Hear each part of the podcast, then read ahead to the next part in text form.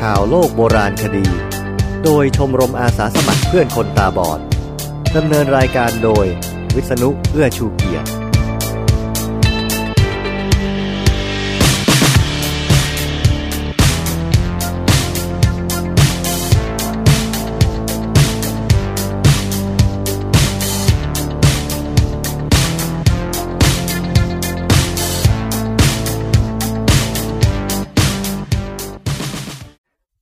สวัสดีครับ ขอต้อนรับคุณผู้ฟังเข้าสู่รายการข่าวโลกโบราณคดีครั้งที่ 26 ครับ คราวนี้ข่าวมากกว่าคราวที่แล้ว และผมก็ยังมีสารคดีที่น่าสนใจมานำเสนอด้วยครับ หัวข้อข่าวมีดังนี้ครับ พบซากเรือโบราณในแม่น้ำแม่กลอง ทีมนักประดาน้ำค้นพบขุมทรัพย์เหรียญทองคำเก่าแก่กว่าพันปีใต้ทะเล เผยร่างมนุษย์ในพระพุทธรูปอายุ 1,000 ปี คือหลวงจีนหลินควนในยุคจีนโบราณ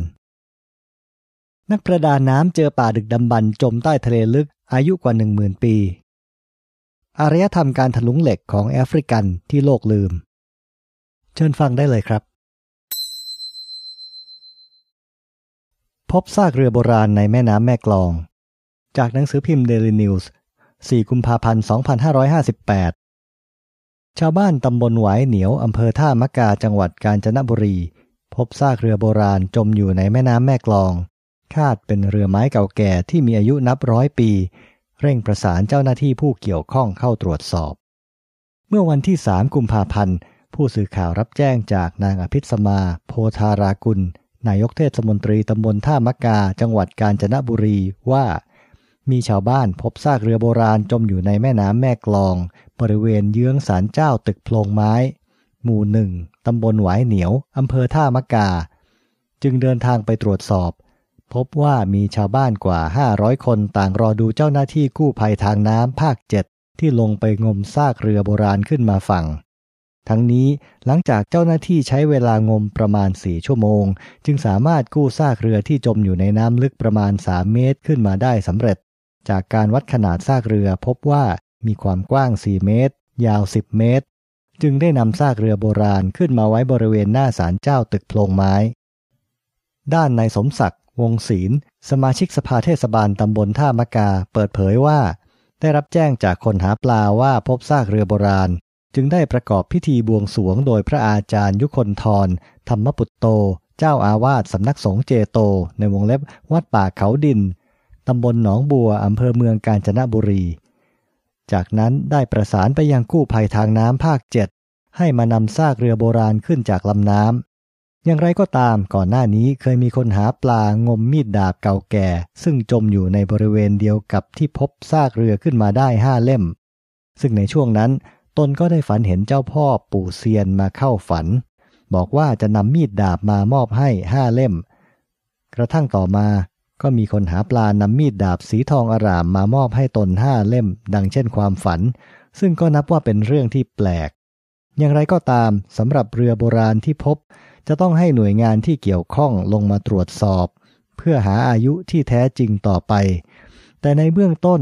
คาดว่าน่าจะมีอายุราว100ปี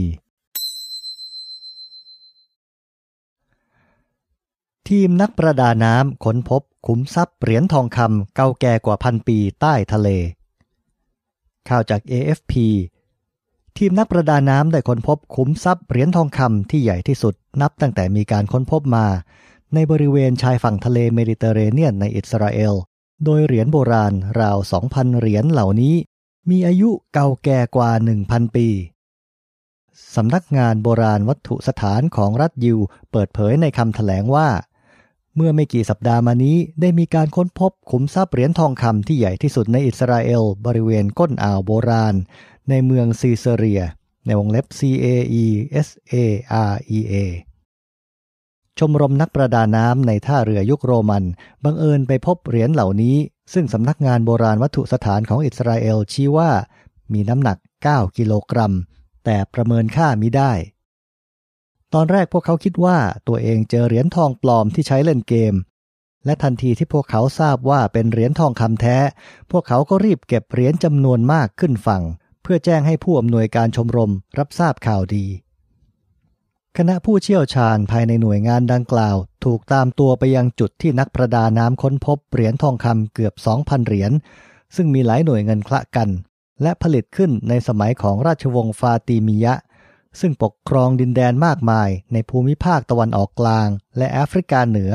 นับตั้งแต่ปี 909 จนถึง 1171 โคบี้ชาวิต ผู้อำนวยการหน่วยโบราณคดีใต้น้ำ สำนักงานโบราณวัตถุสถานอิสราเอลกล่าวว่า จะมีการขุดค้นบริเวณก้นอ่าวที่มีการพบเหรียญเพื่อสืบหาที่มาของขุมทรัพย์เหล่านี้ ชาวิทกล่าวว่าอาจมีเรือพระคลังล่มตรงนั้น ระหว่างกำลังแล่นไปยังที่ทำการรัฐบาลกลางในอียิปต์พร้อมกับภาษีที่เก็บมาได้ บางทีขุมทรัพย์เหรียญทองเหล่านี้อาจเป็นเงินเดือนสำหรับกองทหารรักษาการในกองทัพของราชวงศ์ฟาติมียะ ที่ประจำการในเมืองซีเซเรีย เพื่อปกป้องเมืองดังกล่าว อีกทฤษฎีหนึ่งคือ สมบัติเหล่านี้เป็นเงินของเรือสินค้าขนาดใหญ่ที่ออกเดินทางไปค้าขายกับเมืองตามชายฝั่ง และท่าเรือในทะเลเมดิเตอร์เรเนียน แล้วเกิดอับปางลงที่นั่น เขาตั้งข้อสังเกตสำนักงานโบราณวัตถุสถานอิสราเอล ปฏิเสธที่จะประเมินค่าเหรียญทองคำเหล่านี้ ซึ่งทางหน่วยงานระบุว่าโผล่ขึ้นมาจากก้นทะเล เนื่องจากอิทธิพลของพายุฤดูหนาว การค้นพบครั้งนี้ มีคุณค่ายิ่งและตีค่าเป็นเงินไม่ได้ โยรี ชวอตส์โฆษกของหน่วยงานดังกล่าวระบุกับ AFP พร้อมเสริมว่า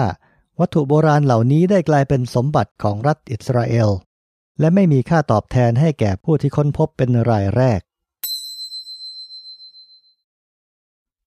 เผยร่างมนุษย์ในพระพุทธรูปอายุ 1,000 ปี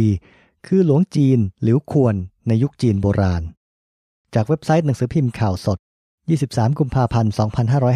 2558 จากกรณีที่เว็บไซต์ต่างประเทศรายงานว่า โครงการสำรวจวิจัยโดยผู้เชี่ยวชาญเนเธอร์แลนด์ ได้รับมอบพระพุทธรูปโบราณนับพันปีองค์หนึ่งของจีน ซึ่งถูกนำมาจัดแสดงในนิทรรศการมัมมี่ ของพิพิธภัณฑ์ในเมืองรอตเตอร์ดัม เพื่อทำการเอ็กซเรย์ภายในด้วยเครื่อง CT scan จนพบว่า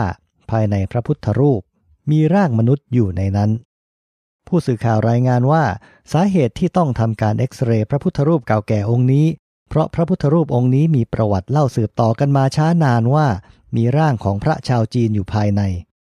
คณะสำรวจประกอบด้วยผู้เชี่ยวชาญทางวัฒนธรรมและพุทธศิลป์แพทย์และผู้เชี่ยวชาญด้านรังสีวิทยา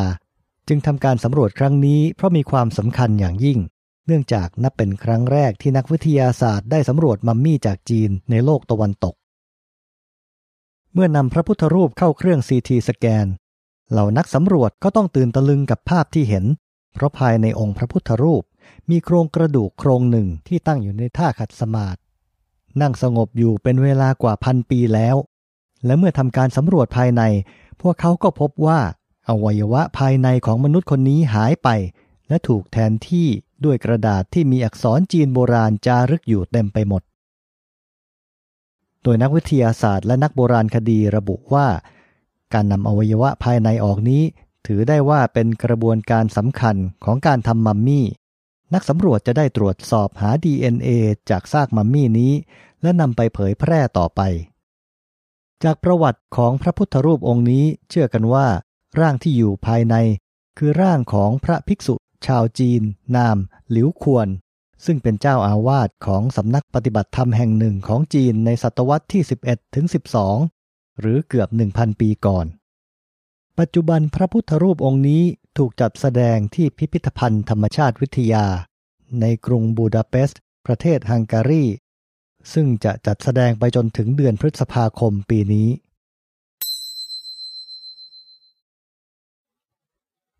นักประดาน้ำเจอป่าดึกดำบรรจมใต้ทะเลลึก กว่า 10,000 ปี มติชนออนไลน์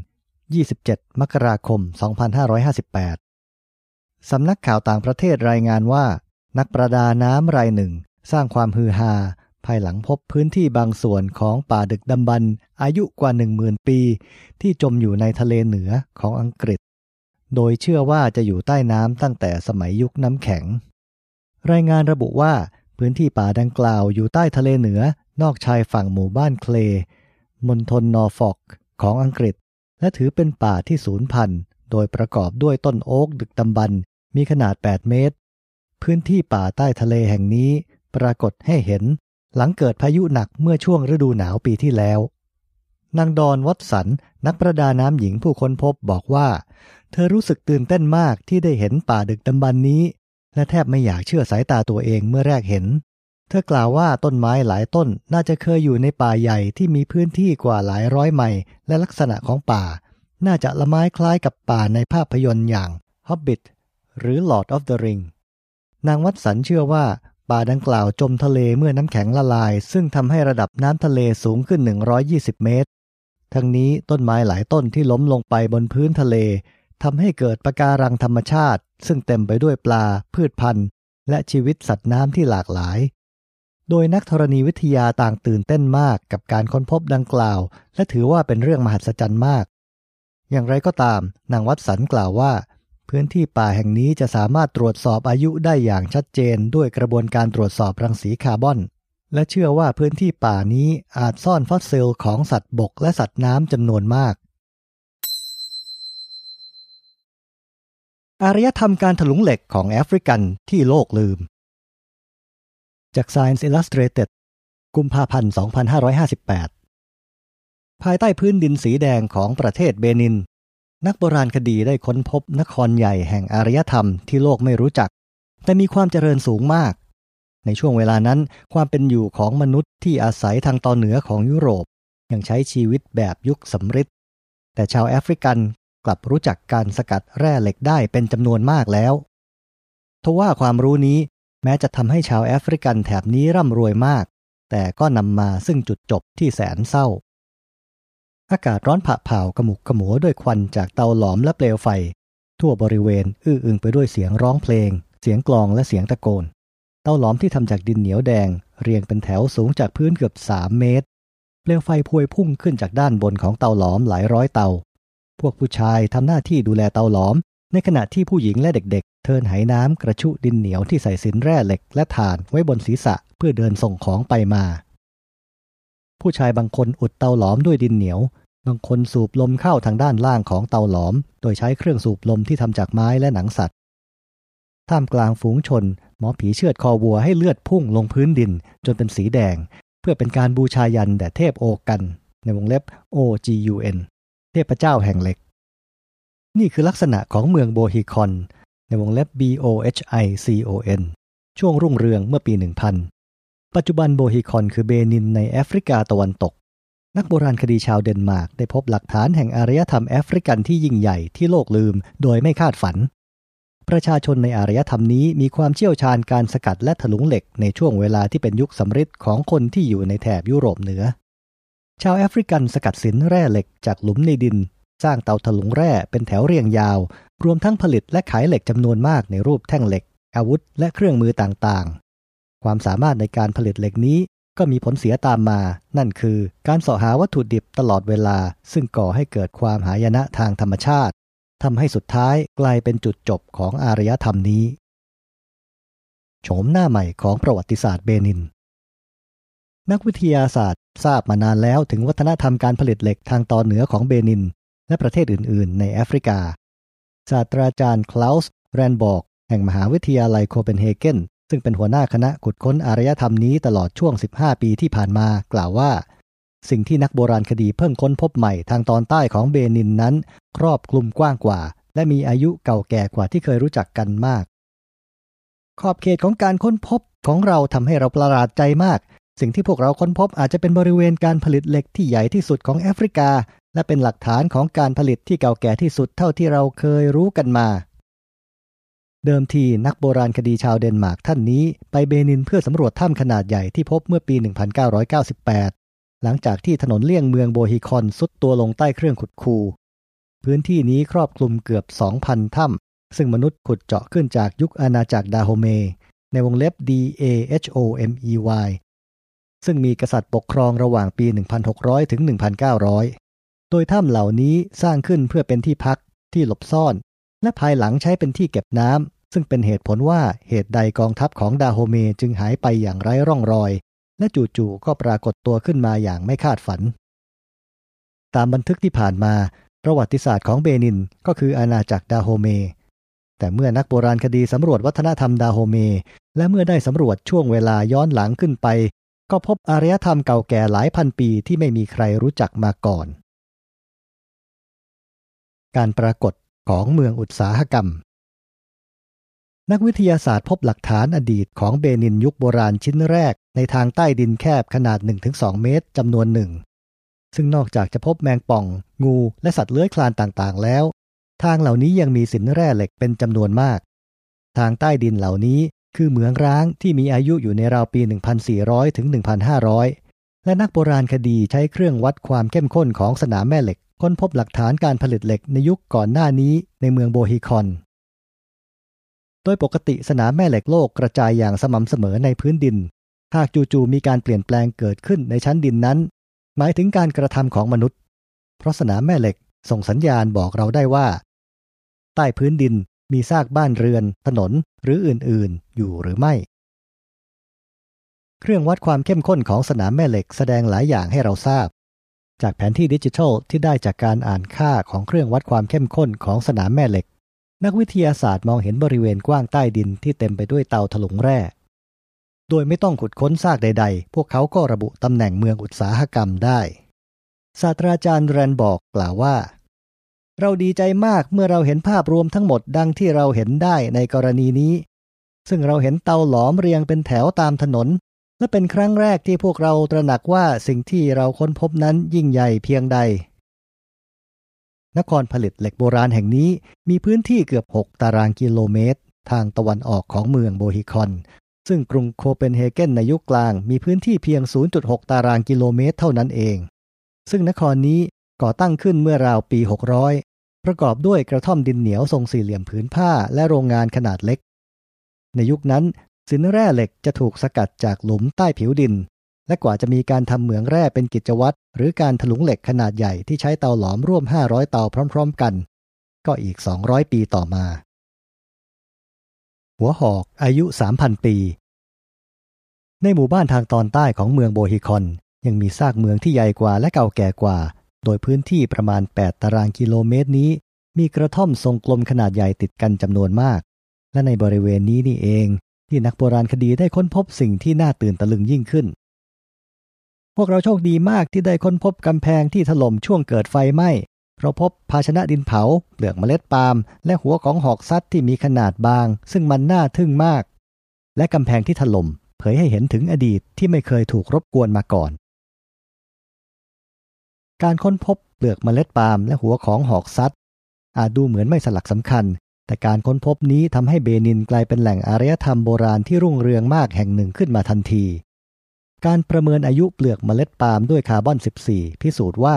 สิ่งที่ค้นพบนี้มีอายุราวพันปีก่อนคริสต์ศักราช เปลือกเมล็ดปาล์มแสดงให้เห็นว่า ยุคที่ชาวแอฟริกันผลิตน้ำมันปาล์มในวงเล็บซึ่งใช้ในการทำอาหาร เป็นจำนวนมากนั้น มีอายุเก่าแก่กว่าที่เคยเชื่อกันมา หัวหอกที่พบเป็นหัวหอกที่ทำจากเหล็กที่เก่าแก่ที่สุดของแอฟริกา และนักโบราณคดีพบร้านตีเหล็กเล็ก ๆ ร้านหนึ่ง อยู่ห่างจากกำแพงที่ถล่มลงเพียง 15 เมตร ซึ่งทำให้น่าเชื่อว่าหัวหอกนี้ทำในบริเวณนั้น ดังนั้นการผลิตเหล็กของชาวแอฟริกันจึงน่าจะมีมานานกว่าที่นักวิทยาศาสตร์เคยคาดไว้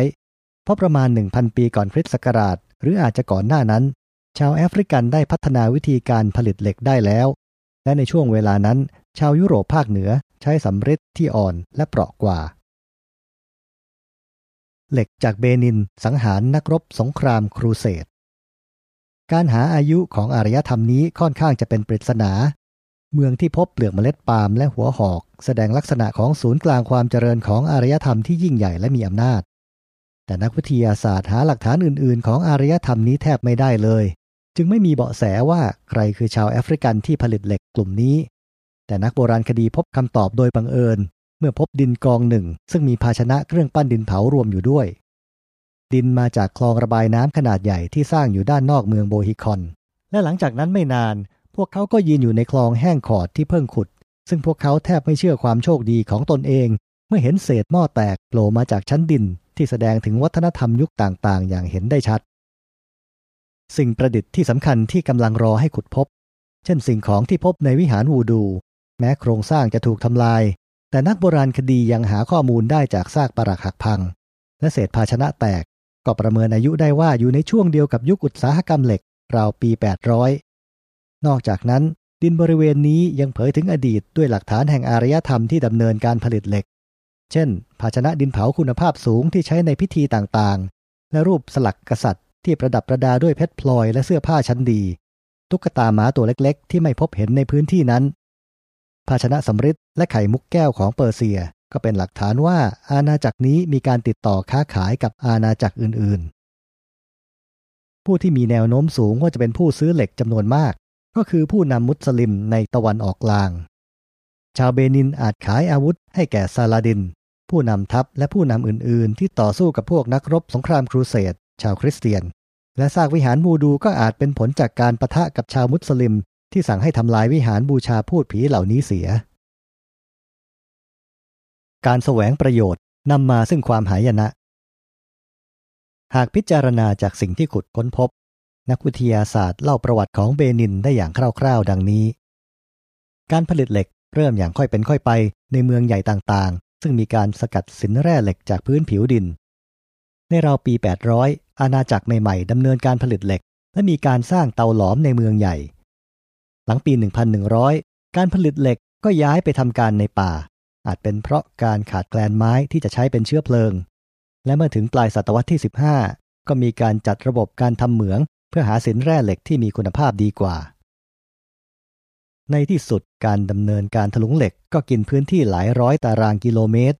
และทุกวันนี้เรายังเห็นกองกากแร่ขนาดน้อยใหญ่หลายพันกอง ซึ่งกองกากแร่ขนาดใหญ่อาจมีขนาดถึง 100คูณ100 เมตร และสูงถึง 13 เมตร และเป็นหลักฐานว่ามีการถลุงเหล็กดิบกว่าพันล้านกิโลกรัม การถลุงเหล็กอย่างกว้างขวางนี้ทำให้ต้องตัดไม้จากป่า โดยกินเนื้อที่ของป่าไม้กว่า 100 ตารางกิโลเมตร ผลจากการตัดไม้ทำลายป่าทำให้เกิดภัยแล้งรุนแรงที่เกิดขึ้นในราวปี 1500 ทำให้ไม่มีเชื้อเพลิงมากพอสำหรับเตาหลอม กิจการถลุงเหล็กจึงต้องยุติลง และผู้คนก็อพยพไปอยู่ที่อื่น ความหายนะที่เกิดขึ้น มาจากน้ำมือมนุษย์ยังไม่มีข้อสงสัย ในขณะที่ป่าไม้ของไนจีเรียและกาหน้าที่อยู่ขนาบสองด้านของเบนินนั้น ยาวเหยียดจรดมหาสมุทรพื้นที่ชายฝั่งของเบนิน กลับเป็นทุ่งหญ้าสวรรค์หน้าและแปลงปลูกต้นปาล์มแอฟริกาในมุมมองใหม่ หลักฐานการถลุงเหล็กในอดีตของเบนินมีความสำคัญมาก ไม่ใช่แต่เฉพาะกับเบนินเท่านั้นศาสตราจารย์แรนบอกกล่าวว่า การค้นพบครั้งใหม่นี้ชี้ถึงความเป็นไปได้ ว่าชาวแอฟริกันได้พัฒนาวิธีการหลอมเหล็กด้วยตนเอง โดยไม่ได้รับอิทธิพลจากอารยธรรมอื่น ดังนั้น ชาวเบนินยุคโบราณ จึงมีทักษะสูงกว่าที่นักวิทยาศาสตร์เคยเชื่อเสียอีก เรื่องมัมมี่ในพระพุทธรูปบางที คุณผู้ฟังอาจเคยได้ยินข่าวที่บอกกันมาทางสื่อสังคมแพร่หลายอยู่พักหนึ่งแล้วนะครับ หรือว่าอาจจะมีทางทีวีด้วย แต่ผมก็คิดว่าเรื่องนี้น่าสนใจ เลยเอามาเล่าไว้ในรายการข่าวโลกโบราณคดีด้วยครับ แล้วก็ที่คราวนี้ ข่าวมีแต่เรื่องน้ำน้ำทั้งเรือจม เหรียญใต้น้ำป่าใต้น้ำอันนี้บังเอิญนะครับ ไม่ต้องคิดมาก รายการข่าวโลกโบราณคดีที่ซึ่งข่าวใหม่มีแต่เรื่องเก่าออกอากาศทางวิทยุคนตาบอดทุกวันอังคารที่ 1 และ 3 ของเดือน แล้วกลายเป็นพอดแคสต์ในเว็บ soundcloud.com s o u n d c l o u d com คุณผู้ฟังจะใช้เว็บ SoundCloud หรือไป iTunes หรือแอปพอดแคสต์อื่นๆ ก็รับฟังได้หมดครับ ขอให้ใส่คำหาว่าข่าวโลกโบราณคดีเป็นใช้ได้ และอย่าลืมแวะไปดูที่หน้า Google Plus ของรายการนะครับ ผมใส่ข้อมูลเพิ่มเติมไว้พอสมควรครับ ข่าวโลกโบราณคดีของชมรมอาสาสมัครเพื่อนคนตาบอดครั้งที่ 26 โดยวิษณุเอื้อชูเกียรติ ขอลาไปก่อนครับ สวัสดีครับ